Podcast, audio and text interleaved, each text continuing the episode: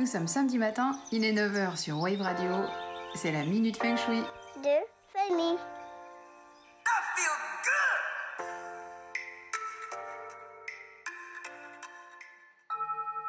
Aujourd'hui, j'aimerais vous parler de la langue des oiseaux.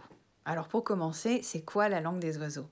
C'est d'abord un système d'encodage du sens commun qui permet de faire passer des messages que seuls les initiés peuvent comprendre. Elle est utilisée par exemple par les alchimistes depuis toujours pour transmettre les secrets de fabrication du monde, les codes permettant que ces secrets ne tombent pas dans des mains profanes.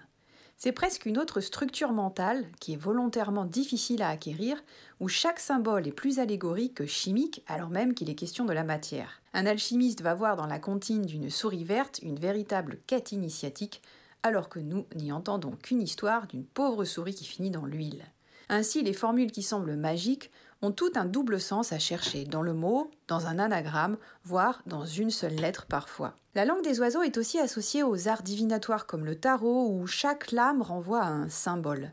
Elle est liée aussi à la psychanalyse, qui dans les jeux de mots que font les gens, tente de traduire et comprendre les messages cachés de l'inconscient, tout comme les actes manqués sont analysés.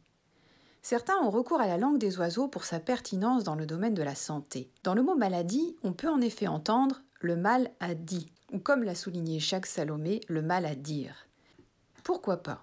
D'autant que l'étymologie du mot symptôme vient du grec coïncidence, qui veut dire qui tombe en même temps.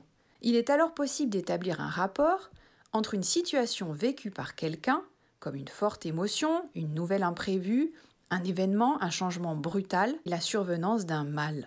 La manifestation de ce dernier ne serait donc pas due au hasard, mais correspondrait plus à un message du corps qui, par son dysfonctionnement, exprimerait la manière dont il est impacté par ce nouvel état conflictuel avec l'esprit qui a été perturbé. Avez-vous pas remarqué combien d'expressions circulent dans le langage courant qui sont liées à nos mots, MAUX en avoir plein le dos, avoir un truc en travers de la gorge, se mettre la rate au courbouillon, avoir l'estomac retourné ou le cœur qui s'emballe. C'est une façon d'exprimer notre ressenti sur des mots dont on souffre. Alors, est-ce qu'en décodant le message, en prenant conscience du facteur déclencheur, on adoucit ou on fait s'envoler le mal? Ça, à chacun son expérience, mais ça ne coûte rien de se pencher sur la question.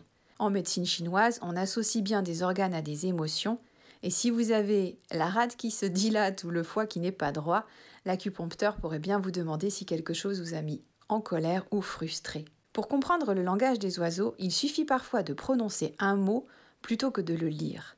C'est par le son que l'on perçoit son sens caché et la symbolique qui se cache derrière. Parce que la langue des oiseaux consiste à donner un sens différent à des lettres, à des mots, soit par un jeu de sonorité, mais aussi par des jeux de mots, afin d'en livrer une autre lecture. Quelques exemples.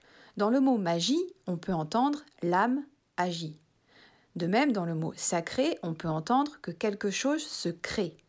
Dans le mot mort, que l'âme est hors, en dehors. Dans lunette, on a lu quelque chose de net. Dans le Finistère, c'est là où finit la terre. Et la connaissance, c'est d'un côté co, qui signifie avec, et naissance. Ça voudrait dire naître avec. C'est donc une autre manière d'entendre ou de lire les mots afin d'obtenir des clés. Les clés d'un savoir, les clés d'un jeu comme le tarot, les clés d'un mal ou d'une problématique. Pour ma part, j'utilise aussi la langue des oiseaux en feng shui pour aider les personnes. En les écoutant, mais aussi en observant leurs espaces de vie ou de travail, qui sont une expression d'eux-mêmes, un mode de communication comme un autre.